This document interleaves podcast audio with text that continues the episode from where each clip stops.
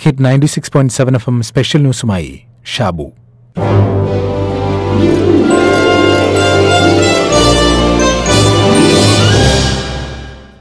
നമ്മൾ ഗൂഗിളിൽ ഏറ്റവും കൂടുതൽ സെർച്ച് ചെയ്യുന്ന വാചകം നോക്കിയാൽ വെൻ വിൽ കൊറോണ എൻഡ് എന്നത് കാണാം. അത്രയ്ക്ക് നമ്മളൊക്കെ മടുത്തു കഴിഞ്ഞു. അനന്തമായി നീളുന്ന ലോക്ക്ഡൌണുകൾ രോഗവ്യാപനത്തിന്റെ തോതിൽ കുറവ് വരാത്തത് അത് നമ്മളെ പരിഭ്രാന്തിയിലാഴ്ത്തിയിട്ടുണ്ട്. നിത്യവും കേൾക്കുന്ന മരണവാർത്തകൾ കൂടുതൽ ഉത്കണ്ഠാകുലരാക്കിയിട്ടുണ്ട്. കോവിഡിനെ പ്രതിരോധിക്കാൻ എത്രയും വേഗം മരുന്ന് കണ്ടുപിടിക്കുക എന്നതല്ലാതെ മറ്റൊരു വഴിയുമില്ലെന്ന് ലോകാരോഗ്യ സംഘടന അടക്കം പറഞ്ഞു കഴിഞ്ഞു. ചുരുക്കി പറഞ്ഞാൽ കോവിഡ് വൈറസ് അത്ര വേഗം നമ്മൾ വിട്ടു പോകില്ല എന്നതാണ് വാസ്തവം. ആ യാഥാർത്ഥ്യം തിരിച്ചറിഞ്ഞുകൊണ്ട് വൈറസിനെ ചെറുത്തുകൊണ്ടുള്ള ഒരു ജീവിതക്രമം നമ്മൾ ശീലിക്കുക എന്നതേ നമുക്ക് തൽക്കാലം ചെയ്യാനുള്ളൂ. പ്രശസ്ത psychiatrist doctor Arun B Nair നമ്മളോട് പറയുന്ന ഈ കാര്യങ്ങൾ നമ്മളെ അത്തരത്തിലൊരു ശീലത്തിലേക്ക് നയിക്കാൻ പ്രാപ്തമാക്കുന്നതാണ്. എന്നായിരിക്കും കോവിഡ് അവസാനിക്കുക എന്ന ഒരു ചോദ്യം എല്ലാ വിഭാഗം ജനങ്ങളും ചോദിച്ചു തുടങ്ങിയിട്ടുണ്ട്.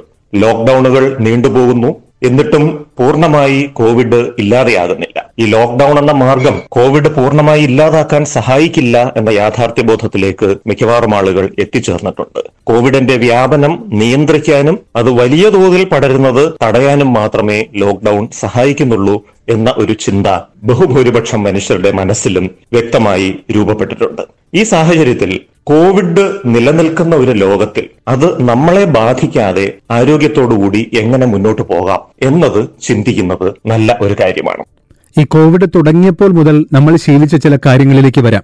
അതായത് നമ്മൾ ശുചിത്വം ശീലിച്ചും അകലം പാലിച്ചും മാസ്ക് ധരിച്ചും ഒക്കെ ജീവിക്കാൻ ഇപ്പോൾ പഠിച്ചു കഴിഞ്ഞു അല്ലേ?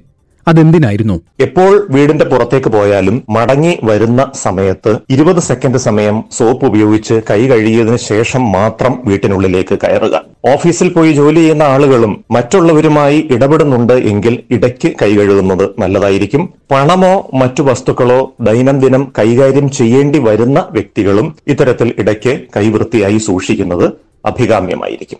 രണ്ടാമത്തെ മാർഗം നിശ്ചിതമായ സാമൂഹിക അകലം പാലിക്കുക എന്നുള്ളത് തന്നെയാണ്. ഇതോടൊപ്പം നിർബന്ധമായിട്ടും മാസ്ക് ധരിക്കുന്ന ഒരു ശീലവും കൂടെ നമ്മൾ ശീലിക്കേണ്ടതായിട്ടുണ്ട്. ഇതൊന്നും പോരാ എന്ന് നമുക്കൊക്കെ അറിയാം.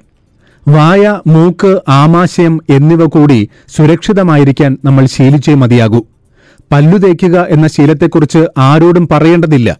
ഉണർന്നെണീക്കുമ്പോഴും ഉറങ്ങുന്നതിന് മുമ്പും പല്ല് തേക്കണം എന്നാൽ കോവിഡിനൊപ്പമാണ് ഇനി നമ്മൾ ജീവിക്കുന്നത് എന്നതുകൊണ്ട് തന്നെ ഈ പല്ലുതേക്കൽ മാത്രം പോരാ. വൈറസ് നമ്മുടെ ശരീരത്തിന്റെ ഉള്ളിലേക്ക് കടക്കുന്നത് വായിലൂടെയും മൂക്കിലൂടെയുമാണ്. വായിൽ മൂക്ക് ആമാശയം എന്നീ ഭാഗങ്ങൾ ശുചിയായി സൂക്ഷിക്കുക എന്നുള്ളതാണ് നമുക്ക് ചെയ്യാവുന്ന മൂന്നാമത്തെ കാര്യം. ഇതിന് നമുക്ക് ചെയ്യാവുന്ന ലളിതമായ കാര്യങ്ങൾ പല്ലു തേക്കുന്നതിനോടൊപ്പം ഇളം ചൂടുള്ള ഉപ്പുവെള്ളം വായിൽ കവിൾ കൊള്ളുന്നതും നല്ലതാണ്. അതും രാവിലെയും വൈകിട്ടും ചെയ്യുന്നത് പ്രയോജനപ്രദമായ സംഗതിയാണ്. മൂക്കിന്റെ ശുചിത്വം നിലനിർത്താനും ഇളം ചൂടുള്ള ഉപ്പുവെള്ളം മൂക്കിൽ കടത്തിവിട്ട് മൂക്ക് കഴുകുന്നത് അഭികാമ്യമായിരിക്കും. ഇതോടൊപ്പം ആമാശയത്തിന്റെ ശുചിത്വത്തിനു വേണ്ടിയും നമ്മൾ ചില കാര്യങ്ങൾ ചെയ്യേണ്ടതായിട്ടുണ്ട്. കാരണം വായിലൂടെയോ മൂക്കിലൂടെയോ അകത്തേക്ക് കയറുന്ന കോവിഡ് വൈറസ് ആമാശയത്തിൽ ഒന്ന് രണ്ട് ദിവസം തങ്ങിയ ശേഷമാണ് മറ്റ് ശരീരഭാഗങ്ങളിലേക്ക് സഞ്ചരിക്കുന്നത്. ആമാശയത്തിൽ ലാക്ടോബാസിലസ് എന്ന പേരുള്ള ആരോഗ്യകരമായ ബാക്ടീരിയയുടെ സാന്നിധ്യമുണ്ട്. ലാക്ടോബാസിലസിന്റെ അളവ് ആമാശയത്തിൽ ക്രമമായി ഉണ്ടെങ്കിൽ മറ്റ് അണുബാധകളെ പ്രതിരോധിക്കാൻ അത് സഹായകമാണ്.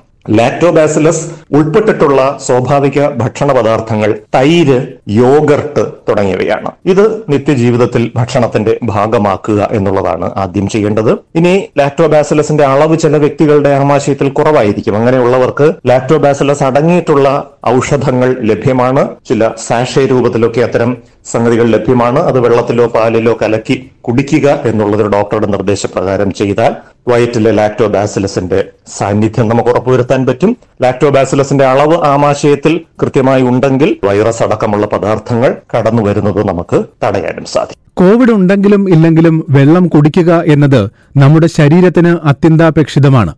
എന്നാൽ കോവിഡിനൊപ്പമാണ് ജീവിക്കുന്നത് എന്നതുകൊണ്ട് ഇക്കാര്യത്തിൽ ഒരു ഉപേക്ഷയും പാടില്ല. ശരീരത്തിലെ ജലാംശത്തിന്റെ അളവ് നിലനിർത്തുക എന്നുള്ളതാണ്. ഓരോ അരമണിക്കൂർ ഇടവിട്ടും ഒരു അര ഗ്ലാസ് മുതൽ ഒരു ഗ്ലാസ് വരെ ഇളം ചൂടുള്ള വെള്ളം കുടിക്കാൻ സാധിച്ചാൽ വളരെ നല്ലതാണ്. ഇതുവഴി നമ്മുടെ ശരീരത്തിലെ രക്തചംക്രമണത്തിന്റെ വേഗത കൂട്ടാൻ സഹായിക്കും. അതുവഴി നമ്മുടെ രോഗപ്രതിരോധ ശക്തി മെച്ചപ്പെടും. ഇതോടൊപ്പം തന്നെ ജലാംശം നന്നായി നിലനിർത്തി കഴിഞ്ഞാൽ നമ്മുടെ ത്വക്ക് വളരെ ഈർപ്പമുള്ള അവസ്ഥയിൽ നിലനിർത്താൻ പറ്റും. പലപ്പോഴും സംഭവിക്കുന്നത് ജലാംശം ശരീരത്തിൽ കുറയുമ്പോൾ ത്വക്ക് ഉണങ്ങിപ്പോവുകയും ചൊറിച്ചൽ അനുഭവപ്പെടുമ്പോൾ നമ്മൾ ചൊറിയുമ്പോൾ ഈ തൊക്കിൽ നേരിയ തോതിലുള്ള മുറിപ്പാടുകൾ വരികയും ചെയ്യും. ഈ മുറിപ്പാടുകൾ വഴി വൈറസ് അടക്കമുള്ള സൂക്ഷ്മാണുക്കൾ ശരീരത്തിനുള്ളിലേക്ക് പ്രവേശിക്കാൻ സാധ്യതയുണ്ട്. രക്തചംക്രമണത്തെക്കുറിച്ചാണ് ഡോക്ടർ പ്രധാനമായും പറഞ്ഞത്.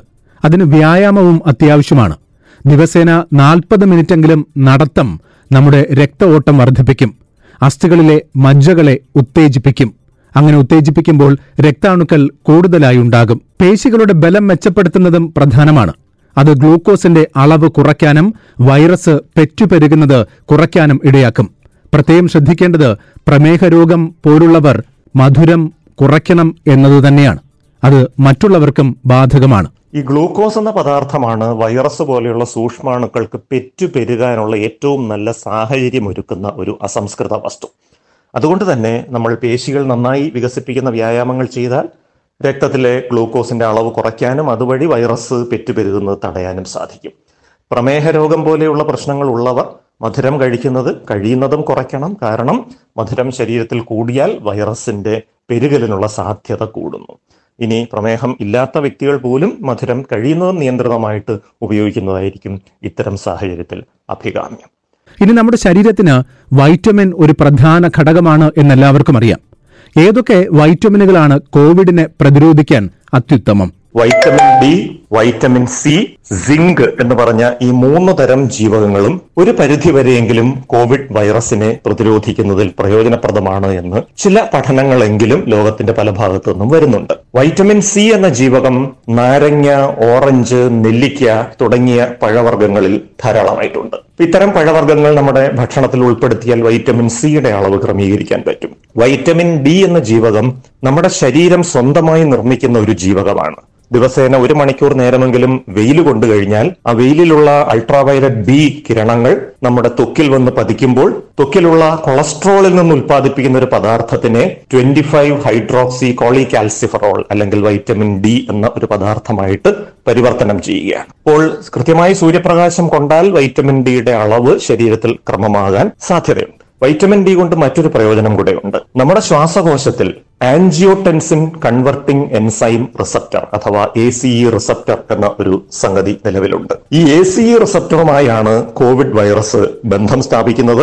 അതുവഴിയാണ് ശ്വാസകോശത്തിനുള്ളിലേക്ക് വൈറസ് കടന്നു കയറി ന്യൂമോണിയ പോലെയുള്ള സങ്കീർണതകൾ ഉണ്ടാക്കുന്നത്. എന്നാൽ ഈ എ സി ഇ റിസപ്റ്ററുമായി ബന്ധം സ്ഥാപിക്കാൻ കഴിവുള്ള ഒരു പദാർത്ഥമാണ് വൈറ്റമിൻ ഡി ശരീരത്തിൽ ആവശ്യത്തിന് വൈറ്റമിൻ ഡി ഉണ്ട് എങ്കിൽ ആ vitamin D A C E റിസപ്റ്ററുകളുമായി ബന്ധപ്പെടുകയും അങ്ങനെ വരുമ്പോൾ പിന്നീട് കടന്നു കയറുന്ന വൈറസുകൾക്ക് ഈ എ സി ഇ റിസപ്റ്ററുമായി ബന്ധം സ്ഥാപിക്കാൻ കഴിയാതെ വരികയും ചെയ്യും. സ്വാഭാവികമായും വൈറ്റമിൻ ഡിയുടെ അളവ് കൃത്യമാണ് എങ്കിൽ എ സി ഇ റിസപ്റ്ററുകളെ അത് ബ്ലോക്ക് ചെയ്യുകയും അതുവഴി വൈറസിന് ആ റിസപ്റ്ററുമായി ബന്ധം സ്ഥാപിച്ച് ശ്വാസകോശത്തിനുള്ളിലേക്ക് കടന്നു കയറുന്നത് തടയാൻ സാധിക്കും. വൈറ്റമിൻ ഡി അടങ്ങിയ മരുന്നുകളും സിങ്ക് അടങ്ങിയ മരുന്നുകളും ഡോക്ടറുടെ നിർദ്ദേശപ്രകാരം വാങ്ങി കഴിക്കാവുന്നതാണ് ഇനിയാണ് ഏറ്റവും പ്രധാനപ്പെട്ട കാര്യം. നമ്മുടെ വീട്ടിൽ തന്നെയുള്ള ചില പ്രധാന സംഗതികൾ. നമുക്കിത് ശീലിക്കുന്നതിന് ഒരു ബുദ്ധിമുട്ടും ഉണ്ടാവില്ല. രാത്രിയിൽ കിടക്കുന്നതിന് മുൻപും രാവിലെ എഴുന്നേൽക്കുമ്പോഴും ഒരു ഗ്ലാസ് ഇളം ചൂട് വെള്ളത്തിൽ ഒരു അര നാരങ്ങ പിഴിഞ്ഞ് ഒഴിച്ച് ഒരു നുള്ള് മഞ്ഞൾപ്പൊടിയും രണ്ട് തുള്ളി തേനുമായിട്ട് കലക്കി കുടിക്കുന്നത് നല്ലതാണ്. ഈ ഒരു ലായനിയിൽ പഞ്ചസാരയോ ഉപ്പോ ചേർക്കാൻ പാടില്ല. ഇത്തരത്തിൽ തയ്യാറാക്കുന്ന ലായനിയിൽ നമ്മൾ ഇതുവരെ പറഞ്ഞ പല ഘടകങ്ങളും അടങ്ങിയിട്ടുണ്ട്. ഇളം ചൂടുള്ള വെള്ളമുണ്ട് വൈറ്റമിൻ സി അടങ്ങിയിട്ടുള്ള നാരങ്ങയുണ്ട് കുർക്കുമിൻ അടങ്ങിയിട്ടുള്ള മഞ്ഞളിന്റെ സാന്നിധ്യമുണ്ട്. ഇങ്ങനെ എല്ലാ രീതിയിലും ഇത് പ്രയോജനപ്രദമായ ഒരു ലായനിയായിരിക്കാനുള്ള സാധ്യതയുണ്ട്. ഇത് ഏറ്റവും ഒടുവിൽ പറയുന്നത് കൊണ്ട് ഇതിന് പ്രാധാന്യം കുറവാണ് എന്നൊരിക്കലും കരുതരുത്. ഇതാണ് നമ്മൾ ഏറ്റവും അധികം ശ്രദ്ധിക്കേണ്ടത്. വെറുതെ ഭയപ്പെടരുത്. മാനസികാരോഗ്യമാണ് ഏറ്റവും പ്രധാനം.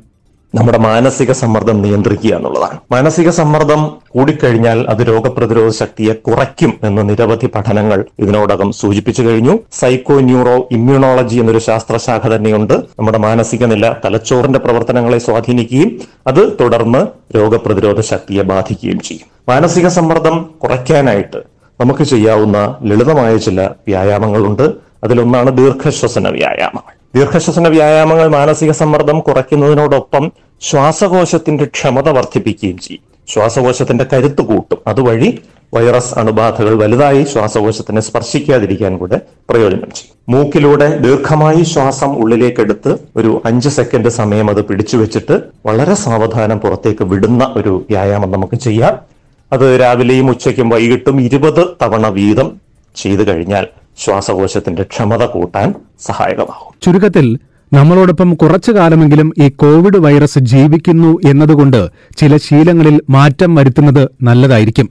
കാരണം കോവിഡ് എന്നല്ല ഒന്നിനു മുന്നിലും തോറ്റുകൊടുക്കാൻ നമ്മൾ തയ്യാറല്ല എന്നതുകൊണ്ട് തന്നെ.